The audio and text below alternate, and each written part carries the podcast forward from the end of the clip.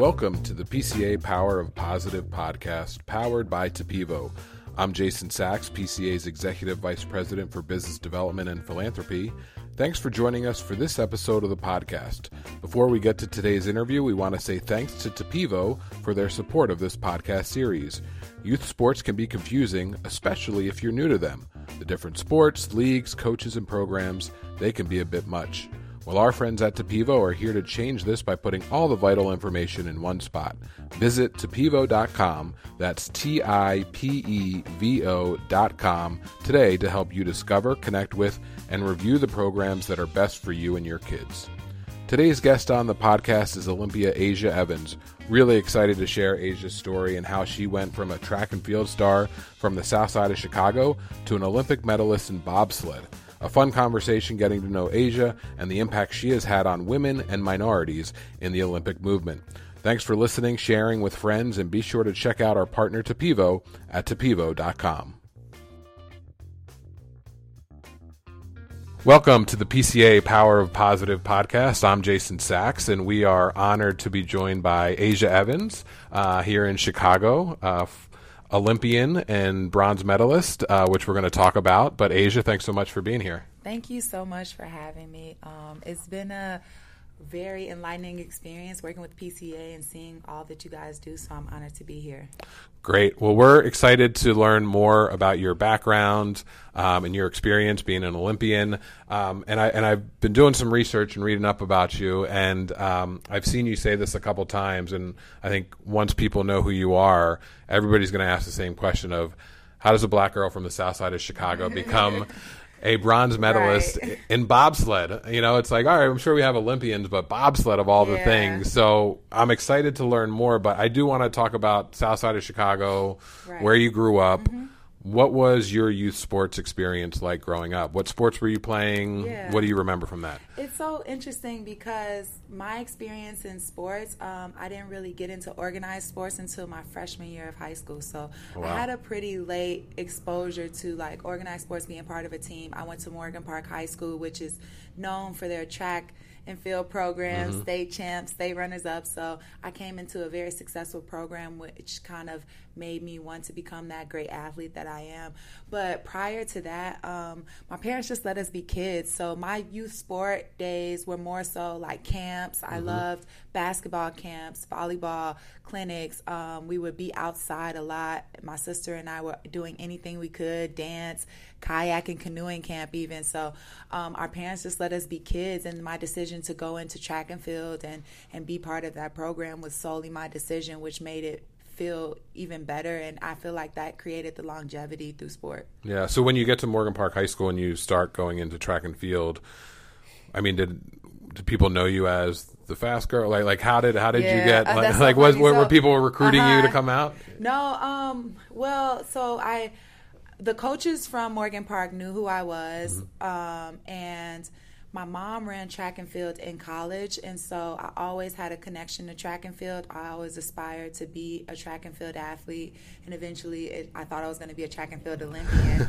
it's so funny how that works, right? right? Um, but it wasn't until I started the summer before. Uh, my freshman year of high school, that I started running track for the first time. So I joined their um, fire starters, their club program, and my mom actually bought a pair of blocks and she used to teach me how to sprint mm-hmm. out the mm-hmm. blocks right in our house so i wouldn't have much space we would right. pull them up push them up against the wall literally i would burst out of the blocks and have to stop because i would right. run into the wall ahead of me but that just did something for me it created this power and this drive and so the moment i started stepping on the track in mm-hmm. track and field um, I was always a force to be reckoned with, and it didn't. It made my first year in sports in high school a little difficult because the friends I thought I had weren't trying to be my friends anymore after I started beating them, and so I learned to make friends outside of sports, which I still to this day are lifelong friends. Yeah. But um, I had to learn a lot along the way, and I think that um, her just even taking me through that step really helped me to understand my power and how to generate it and take it where I wanted to. Yeah, and it's I mean your mom ran track and field, but you're you come from a sports family. Yeah. So tell us a little bit more about all the different your brother Mm-hmm. NFL. Like tell us all about your family background in sports. So my mom and my father met in college at Chicago State University. My mom was running track, and my father is actually the first black national champion in the breaststroke. So he was a big time swimmer. Um, my brother. Fred Evans played in the NFL for eight years, and it's so funny because my brother took after my dad with swimming for a long time. Um, his first experience in football in high school was um, not the best for him because he got to his um, you know, they have the reception and ceremony after your first year and stuff. Right. And the coach accidentally forgot his name. Oh my gosh. And it just So- kind of affected him, and he didn't want to do the sport anymore. So for a hit from sophomore to like senior year, he was solely water polo and swimming. Oh wow. Yeah, and his senior year they begged him to come back to football, and so he came back to football, balled out, went to University of Illinois for a Yeah. year, and then went to um, a ju- junior college, and then ended up getting drafted from Texas State, which is the D1 AA school, and he went seventh round. And I mean, a lot of his friends weren't even getting drafted, and they went to like Notre Dame Right, and some yeah. of these bigger programs. So he was d- destined to be in the position he was. Yeah. Um, my uncle is known as Sarge around these parts. He's Yeah. Gary Matthews. He's an infamous Cubs player and coach from the Phillies to um, everywhere else. And his son, Gary Matthews Jr., is my cousin as well, who's known for this amazing catch during the World Series and his success with the Anaheim Angels. So, yeah, sports is part of my blood. So you really so even though it's interesting, it's not as if your parents were forcing you to play sports when you were younger, Right. but I mean it was part of the culture of the family, so you were just really doing it anyway. Yeah, I wanted to be a part of that legacy. Um, I always had a hunger to find my path and, and what was for me. And the moment I started getting into sports, the c- competitiveness and the adrenaline I got from winning actually really Yeah. pushed me forward. Um, Yeah. And even losing, like I, at first, I used to take it very hard, but once I started to understand the lessons and how to improve from that, it was always a challenge. And and I just didn't realize how much I thrived in this in those challenges. Yeah. So yeah. Sorry. All right. So you're in high school, Morgan Park High School, track Right. and field. Um, then you go on to college, right? So you run. So You went to UNLV for a year. Yeah, Okay. I actually went to UNLV my freshman year of college, which was a choice I made because I grew up as a Chicago girl and I started to realize that um, sports could take me anywhere around the country. And so, like, because of the program I was in in high school, we got to travel a lot. And after that, I'm like, man, the last thing I want to do is stay, Stay home. home, right. Right. Yeah. so I went as far away as I could, but also I love learning and growing. And I wanted to immerse myself around people who have been to the places I wanted to go to. And my head coach and my shot put coach were both Olympians and Olympic record holders mm. at, at one point in their careers. So, of course, I wanted to go be with pe- athletes like that and coaches like that so I can continue to grow. Yeah, and then you ended up at Illinois for the Yeah, rest so, of your career. Um, as soon as I got out there, um, I didn't feel like it was for me. Uh, I'm a Midwest girl, and Right. and I talk about this a lot when I um, even worked with the PCA workshop. I had to grow up a lot in Yeah. sports, and it didn't really occur until more of my adult years, especially as I pursued bobsled. Yeah. And so I was a little more stuck in my ways early on in my career. And so when I got to UNLV, it wasn't the smoothest adjustment for me. It was different cultures, different people, and my work ethic. Um, I'm more of a performer where I expect my work to speak for itself, and it just didn't gel well at the time. And so I decided that I wanted to be closer to home and in a different program that was more beneficial to my growth. And so ended up with at U- University of Illinois. I was offered a full ride, and it was like a dream Yeah. come true for me. That's great. Yeah. And so, reading up on your background and um, while you were at Illinois, I think it was your coach there that started looking at some of the different things that you Uh-huh. were doing in track and field and started comparing them to some of the, you know, combine things for the bobsled. Right. So, I mean, when they come to you, when your coaches come to you and say, "Hey, we got this idea about," I mean, what was your reaction to like? It's so funny because now I feel like I can give more of my honest reaction because my, my coach, he, him, and I didn't have the um, smoothest relationship. Yeah. Coach Herb and I didn't begin working with each other until my junior year of college, and I came in working with um, Coach Gary Winckler, who was actually like our head coach, but he specialized in hurdles Okay. and sprints, and he took me on as a shot put thrower and completely jet setted my um, my shot put career. I went from uh, just qualifying for conference to my first year with Coach um, Winckler. I qualified for USA Olympic trials mm. in 2008. I made my first USA Olympic te- or not Olympic team, a USA national, national team. team yeah. um, I won uh, and went to Big Ten championships. Uh, I was at nationals competing, so I was doing all these things in one year, and then the next year he retired. I was like, no. so then in comes Coach Herb, and you know, I've already started learning a certain way, so it was a bit of an adjustment. Like I said, I'm not perfect. I had to do some growing up, right? Right. And um, so it's very interesting. By the time Coach Herb really uh, suggested the sport to me, yeah, uh, it sounded cool, but honestly, all I knew, like a, a, lot of other people, was cool running. Right. So I didn't really take it serious. I'm like, man, you just don't think I can go pro and right. do all these things yeah. as a track and field athlete or a sprinter and shot put thrower. A lot of athletes don't do just both. Yeah. They're either like a multi event or it's one or the other. Right. And so I was very adamant about trying to be both. Like, yes, I have this power and speed, but I also can throw a shot put. And I wanted to show the world that you can do both and you can be this person. And so I wasn't very receptive to it at 1st mm-hmm. I was like, oh, sure, cool.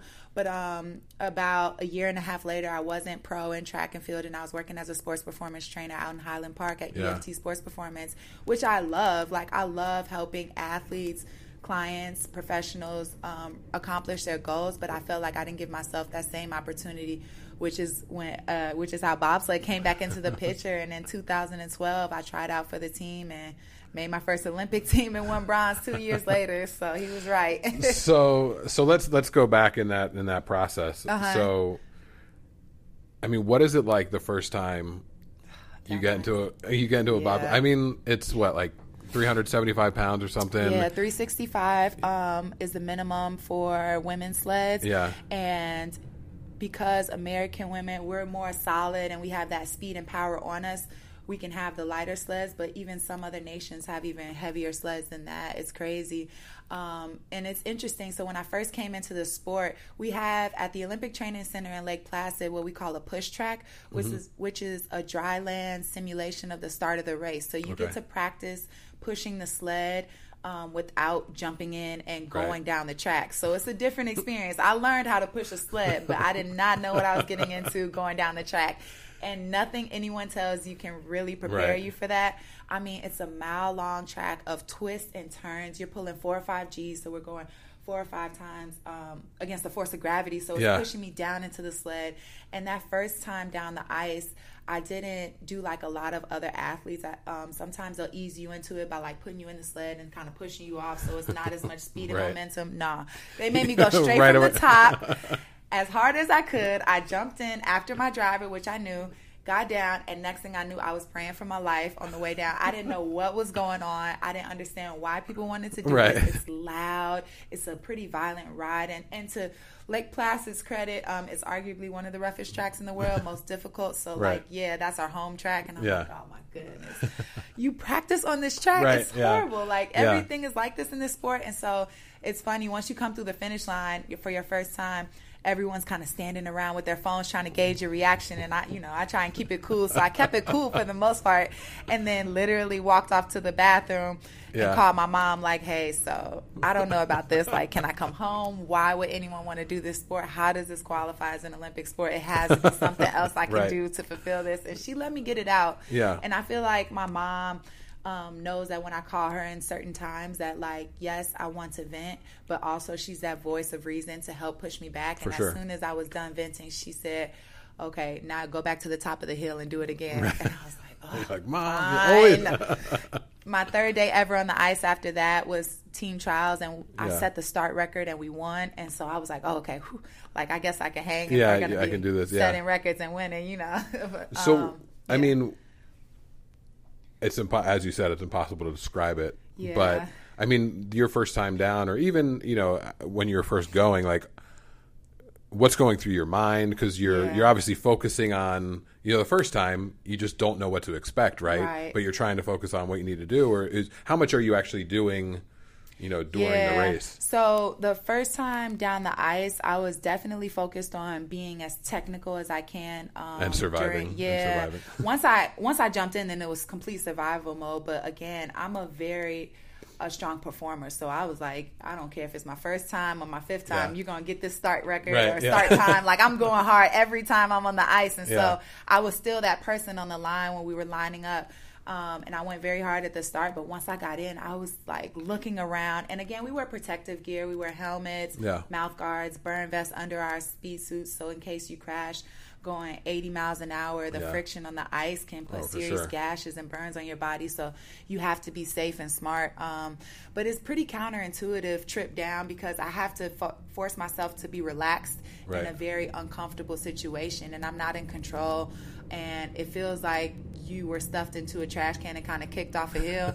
so, like, honestly, trying to relax in that right, setting is really not yeah. very easy. But um, once you learn to just kind of breathe and control your control your breathing, um, control your emotions, then it, it, becomes better. What helped me was to learn the tracks, and mm. so I knew what to expect. I knew when, when certain coming. pressures yeah. were coming.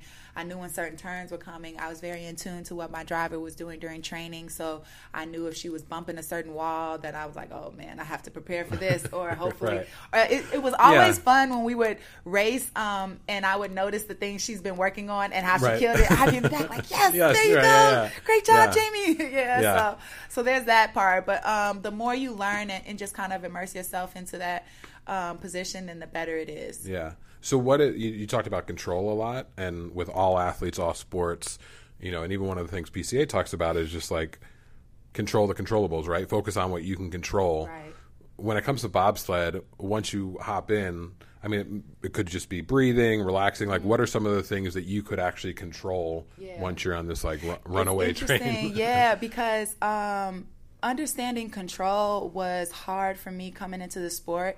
I thought um, by exhibiting my control and my performance. Like mm-hmm. I was the fastest, I was the strongest.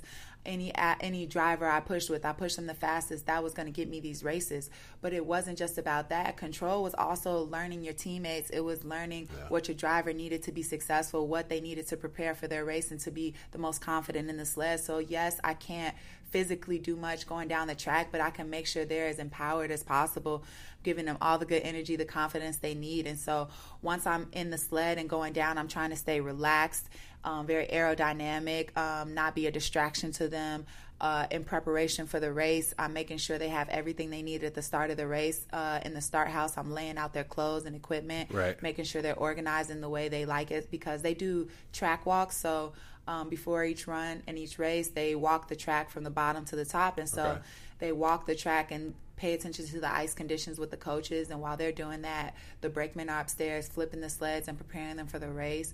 We're start preparing our gear in the start house, and so it's it's more so about preparation. Yeah. Um, and that's how I can control the parts that I can't really control because um, I'm able to make sure that I do as much as I can to help put put them in the best state of mind. Yeah. Yeah. So tell tell us more about the actual Olympic experience, right? Yeah. You know, when you go in 2014, right? That was your right, first was first, games. games. So just tell us, you know, you had th- talked about I'm going to be an Olympian, right? Yeah. You didn't, you know, maybe track and field, but now you're there. Mm-hmm. What is that experience like? Yeah, 2014, um, I was still very determined to win an Olympic medal and honestly win an Olympic gold medal. And so I think that's important to say because um, I'm very honored to have won my bronze, but it was because I shot for the gold that right. I even pulled off the bronze. And you have to be confident in your in yourself and mm-hmm. always shoot for the best because if you don't like then you're selling yourself short and so yeah i was very confident and very determined going in so i feel like 2014 versus 2018 in 2018 i was a little more experienced and right. i enjoyed the journey a lot more yeah. i feel like in 2014 i put a little more pressure on myself to be successful and um and I thought that it had to be a certain way. But um, once I got to the Olympic Village, I mean, it was amazing. Yeah, yeah. In Winter Olympic sports, you have the Mountain Village, which are where the all the ski and snowboard. Mm-hmm.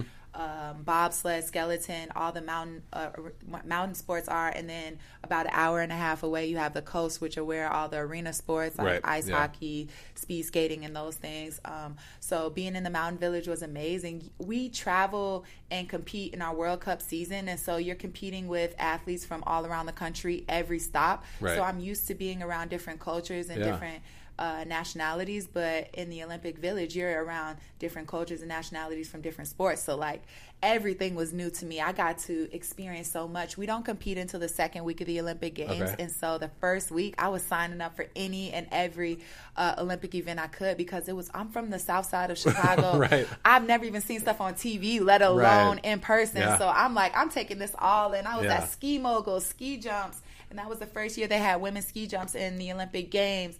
I went to snowboarding, half pipe, like all Yeah. these crazy things that I've only heard about and seen on TV, and to experience it in person was so amazing. Yeah. yeah. My favorite experience at the Olympic Games is opening ceremony, and that mm-hmm. stayed true both for 2014 and 2018 because you have all of the best Olympian at and athletes under one roof and no one's worried about competition. We're all excited, embracing the moment, taking pictures with each other, uh, honoring each other's cultures and and um and countries and, and it's just a really rewarding experience and then you can get back into your go mode and Yeah. your game time. Yeah, you can do that later, but like in that one moment everyone's just happy to be there and it's truly magical. What's up with the skeleton athletes? Like, how are how, how why would anybody ever do that? Man, I don't know why anyone would ever do bobsled, let alone skeleton. At least I have some type of Right, barrier exactly, around yeah. Yeah, but honestly, they say skeletons one of the m- more safest of the three sliding sports. Um, yeah, they say that skeleton is more so about efficiency down the track versus like um, safety and not Okay. crashing. Yeah. On a, I, I've heard that on a lot of the tracks in the world, you could put like a bag of rice or something on a sled, and it'll make it down. It won't be like Oh, very it's not- fast yeah, and stuff. But um, it it probably won't flip over. Yeah. And so um, the skeleton athletes, their season is is the same as ours, and so um, they travel with us. But their sport isn't. I don't listen. I don't want to see any of that stuff. I'm glad that I'm down in the back Right, of the yeah, sled, you're just not seeing anything. I'm just like trying to be over it. For them to be going at those speeds, completely exposed, they are Yeah. on a different level. yeah, yeah. What um? So after you, you win win the bronze in 2014, um, there was a, a chance, or you you started to train to potentially Right. for the Summer Olympics back track and field. Yes. So what was what was that all about? So after 2014, um, I felt the desire to go back to track and field because I wanted to gauge how far I've really come as an athlete and as a person. I knew that winning an Olympic medal and my journey as an Olympian to that point had really grown me on a personal level. And so track and field was going to be my way to gauge how far I've really come because I knew what my fastest times were, what my furthest throws were, and like I wanted to see how far I could really take it. Um, I was training in Arizona at the time as a heptathlete, so I was bringing together my sprints and my Yeah. my shot put along with jumps, hurdles, and everything else. And so it was very exciting training. But um, unfortunately, that window got cut short when I had a hurdle incident and tore my ACL. So um, it's so funny because I tore my ACL and being the stubborn person that I am, I didn't even. I mean, we did the Lachman's test and stuff Right. like that, but I didn't get an MRI at the time. We just thought it was more so a bone contusion, um, and I ended up training on it for like two Mm. months before we realized the severity. And it wasn't until I started doing more with shot put and I Yeah. couldn't really push off of it Right. that we we knew something was wrong. And I got the MRI, and my ACL was over ninety percent torn. So at that point, you got to just you know accept the cards you're dealt and and just make the most of it. Yeah. So I got full reconstructive uh, surgery on my ACL, used my patella tendon and everything. And so after that, I just decided to take my time with my journey and not force anything. Yeah. And then at that point, when you realized that you couldn't do that, was 2018 always in the back of your mind that you were going to try to bobsled again? Um, yeah, but it was so far away that I didn't want to pressure myself Yeah. into thinking about it. I think it was more so like, okay, how am I going to make money? What am I going to do with my Right, life? right, right. And so, um, again, I ended up back home and working with my friends and family up at EFT. And Yeah. it was very rewarding. Like I'm getting to do what I love. And this time I'm as an Olympian. So, Yeah. so it's Even even, better. cooler. Yeah, Yeah. So um, everyone was excited Right, to work with me. I was excited to work with them. So it was good energy all around the board. And um, as I started to approach approach 2016, I knew that I had something to prove, and I knew that I wanted more. And um, that's when I made the decision to go back to bobsled. And um, Jamie, my driver from 2014, actually came to Chicago. Her family, her brother lives there, and she met with me, and we were just talking about some of our goals and like what it would mean for us to really go back and do it. And I knew it was deeper reasons there. It wasn't just about winning a medal. I had a Right. medal at that point. Um, it was about just embracing that journey and owning it. I was meant to be um, on this path, and so Yeah. I was ready to attack it. And I feel like I grew as a business too. In Olympic sports, you're not governmentally funded by the United Right. States, so like you have to find your own funding and make your way onto the national team, in which you receive a stipend and prize money and stuff. But um, I did a lot of work um, branding myself and Mm-hmm. working with local organizations, local companies, and then that grew into 2018, representing Ralph Lauren, Polo Ralph Lauren, BMW, Procter and Gamble, all Wintrust Financial, all these Yeah. major institutions that I've always wanted to work with and dreamed of being a part of, and Yeah. now it was all coming to life, and so that was completely awesome. amazing. Yeah, yes, that's I, great. I laced my entire family out with Ralph Lauren. It was so cool.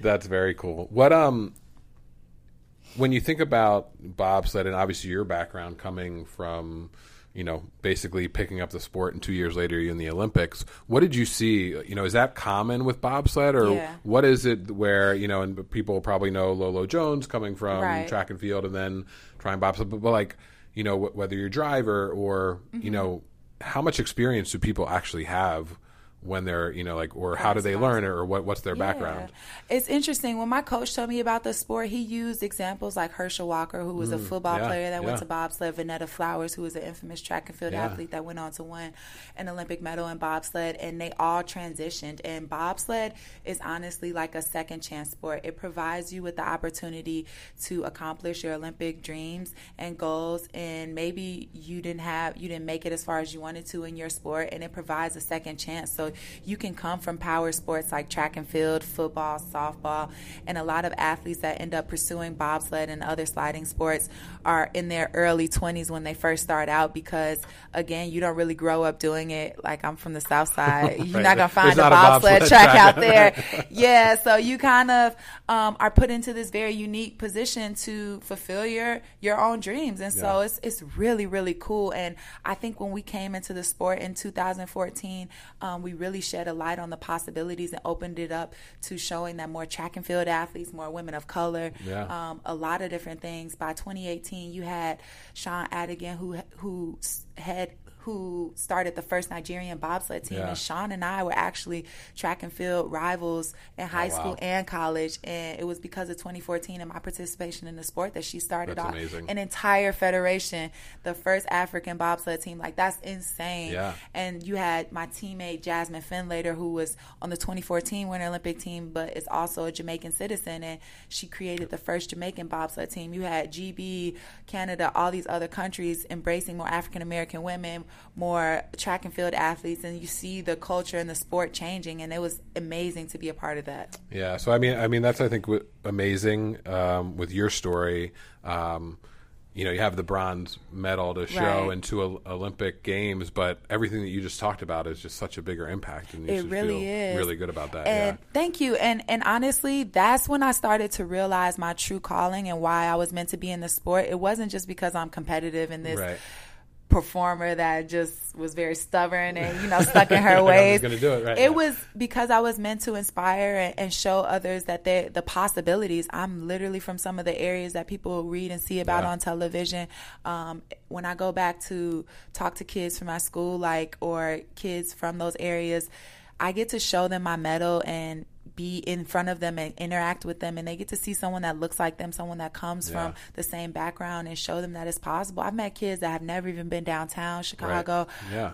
um, and to just know that like my purpose is bigger than than just the medal. Like that's why it really matters to me. I'm not just standing up there just representing my country. I'm representing so much more. Um, it was it started to be a game changer for me when I started receiving messages from people like on Facebook and mm-hmm. Instagram from not only in my country and my city but all around the world. Wow. Like people were using translator apps to like you could tell like yeah. it's a little broken right, English. Yeah, yeah. But my story, how they were cheering for us, how That's they were inspired to go after this job opportunity to to to achieve this weight loss goal or to just inspire their children, all from us pursuing these um, crazy, crazy sports and crazy adventures. And I think that um, that's the power of the Olympic movement. That's why we're meant to be Olympians, and that's why we're put on that pa- platform is to continue to inspire and show them that anything's possible. Yeah. So one of the, um, with the Olympic movement and Olympic sports, um, the downside is that there isn't necessarily like a professional, right. you know, league or anything like that. So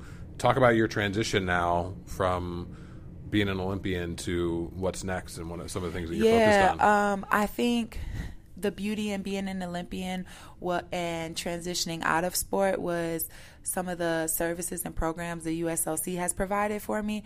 Um, I became part of their athlete career and education service um, that they offer, and so they've been helping me with educational opportunities. I did a business program at Dartmouth for um, elite athletes and military vets, and it's called Tuck Next Step. It's at their business school, and it's a two week program, um, just kind of helping us understand how the things we've accomplished and done in our life can translate directly into business language, um, redo our resumes, understand interviewing skills, right. and just change our perspective on transitioning out of sport. And that was a game changer for me. I became part of the Women Athletes Business Network with Ernst and Young and an International Women's Forum, which was how I ended up with yeah. PCA. I met Betts um, as part of IWF Chicago, and I met her in Toronto, and we ended up hitting it off and catching up here in Chicago. And ever since then, she has been such a light in my life from helping me with my own nonprofit organization to getting me more involved with youth sports here in Chicago, and honestly, giving me confidence as I transition out of sport. It's never an easy thing, and um, you never really feel secure in your decision either way. But right. I think that the more I embrace transition, the more I just own this journey of mine. I'm being put in positions and around surrounded around people that want to help me grow in any way possible. And so it's truly been a blessing. Yeah. So tell us about your foundation. Some of the things you're yeah, I'm working on my foundation. It's called the Aja Foundation, and AJA stands for Aspiring Journeys Ahead, and it's a organization geared towards empowering women female student athletes through their journey as an athlete um, and embracing the journey and what uh, and providing them with opportunities and tools to kind of figure out what they want to do yeah. outside of sport while they're in sport. So maximizing their platform, making sure they're they have the financial literacy components they use they need, and providing them with opportunities to pursue other fields and, and other areas and to just really explore that and see where they want to go outside of sport and prepare for that transition while they're in sport. And I think that a lot of times we get so focused on our goals in sport, whether right. it be championships, Olympics, um, what, whatever it is, that you don't really think past it. And I wish I would have done that more. But now that I have the opportunity to provide this for these resources for these women, um, it's really exciting for me to kind of just give them the things that I wish I I had and, and a lot of other Olympians and athletes wish they had. And I think that it's important to encourage them while they still pursue sports because um, you can go on to be Olympians, you can go on to be world champions and to do be professional athletes and do whatever you want, but it's still going to be a transition afterwards. And right. it's about owning that journey the entire way through. So what are what are one or two things that from sports specifically mm-hmm. that are transferable do you think like what are those two or three like life lessons that you yeah. really think you've learned through sports that now you're gonna that you keep with you every day yeah my leadership skills mm-hmm. have really really um, stayed with me throughout sport yeah. and into my professional career um, the confidence i i was instilled with from my goal setting, my determination, um, even with working with a team. Like leadership and teamwork are two skills that I think that really, really helped me to become um, better with transition. I feel like I'm able to take on tasks and to lead teams, and also to be a great teammate, not just. Um, part of a team, like. Right. The team player Right, and, yeah, and the one to bring everyone together and, and make a cohesive unit to where we all succeed. And those qualities from even my experience with working in the corporate world and working with business professionals, they say those are all qualities that they really look for despite your educational background, despite your experience background, um, to have those. Those are things you can't really teach. And those are things we learn along the way. And it's in all athletes. And I think that they need to stay confident in those things and, and to re- and to remember that when they transition out of sport. Yeah. Well, you talk about transitioning out of sports, and I think your your story is a special one that you know people that you've been able to come in contact with, you know, within the Olympic movement internationally, but also the work that you're doing here in Chicago is is pretty amazing, and everybody that listens to this will will be able to learn more. So Oh, we appreciate you. that. Um, so we're going to wrap up. Uh, we end every podcast with five quick hitter questions. So um, first one. Chicago girl, if you had one Chicago team that you had to choose to root for, what would it be? Who would it be? Oh, you're gonna get me in trouble. Chicago Cubs. All right, the Yeah. Cubs. All right, a Southside girl, a Cubs fan, huh? I know. Uh, don't give me. Don't listen. Just keep the questions rolling. We gotta keep okay. it going. All right. Um, favorite athlete that you looked up to? Jackie Joyner-Kersee. Jackie Joyner I've Kersee, yeah. always been a big JJK fan. In high school, we used to go to the Jackie Joyner-Kersee relays every year, and um, it would be so exciting not only to perform on that stage and know she's watching, but also before each um, each track meet, she would host like kind of a conference where Mm-hmm. she would have Olympian friends come in and talk to us and meet with all the athletes bef- the night before the race. And so I was always encouraged and empowered going into it. And by the time I became a bobsled Olympian, she was like, she knew exactly who I was. That's she awesome. tweeted me good Yeah. luck. And then I ran into her a couple times after that, and it's been nothing but love. So that's, That's pretty she's special. my all time Yeah. favorite. Yeah. That's great. Um, earlier in the podcast, you talked a little bit about the preparation before um, before your runs and things like Uh-huh. that. What what music did you listen to Ooh, to put you in a spot there? And and so we're gonna. What did you used to listen to? Uh-huh. And if you were doing it now, what would you listen to? Yeah, so um, I think now and then Yeah. are still the same. Like Yeah. I love hip hop music. I Yeah. love high beats. Yeah. Um, the bass. Like I want to feel the energy and get pumped up as I progress throughout my warm up. So I, I really love to curate my playlist. My friends who love and know me always send me great music um, through Apple. Yeah. Oh my gosh, I love when people send me music. It's like better than food. Like Yeah. you can just really like it shows like the connection and it helps Yeah. to get me really hyped up. Um, so yeah, I love a lot of hip hop, a lot of rap, um, some pop songs, a lot with like a lot of high energy and and the beats that really get you in the zone. Okay. Uh, favorite city that you've ever visited through all your travels? St. Moritz, Switzerland. It's kind of like the birthplace of bobsled, but it's such a magical city. It's the only natural track in the world, so that's the only track that doesn't have a refrigeration system. And so when we go there, it's very cold because it has to be able to sustain the ice. But they build it naturally every year, and also um, they have all the other stuff I like, like the shopping and the restaurants, the spas, It's not a bad and more of the right, yeah, yeah. lifestyle Yeah. stuff. So like I really enjoy all of those elements. So to have that in one place. Um, St. Moritz is definitely my favorite place. Great. Okay. And the last question: the Power of Positive podcast. What does the power of positive mean to you? The power of positive really means changing how you talk to yourself to me. I think before I didn't realize um, how I was kind of my worst, my own worst critic. And once I started to change my mindset and to talk to myself in a more positive manner, I started to become so much more powerful. I started to accomplish so many more things. And it's about learning yourself and learning what drives you and what gets you going. But um, if you can change that, that conversation you have with yourself into a more positive one, a more encouraging one, you got to be your biggest cheerleader. Yeah. You, I used to be my biggest hater and I didn't know how it was affecting me. But once I became my biggest cheerleader and really rooting for myself and then believing in myself, anything I wanted to do became possible. And I think that that really matters. And you got to be there for yourself first and foremost before anyone else. That is some great advice. Aja Thank Evans, uh, Olympian, Southside Chicago girl. Uh, thank you so much for joining the podcast, for getting more involved with PCA. Um, if people want to follow you or learn more about your foundation, where yeah, yeah where should they go? Um, it's Aja L Evans on all social media, A J A L E V A N S. And um, I'm going to be releasing my website as well, which will be ajalevans.com, which will have all my information as far as my organization, things I'm working on. Even if you want to work out with me, um, it'll all be there in one stop. So, yeah, check it out. Awesome. Well, thanks so much for joining us. Thank you for having me.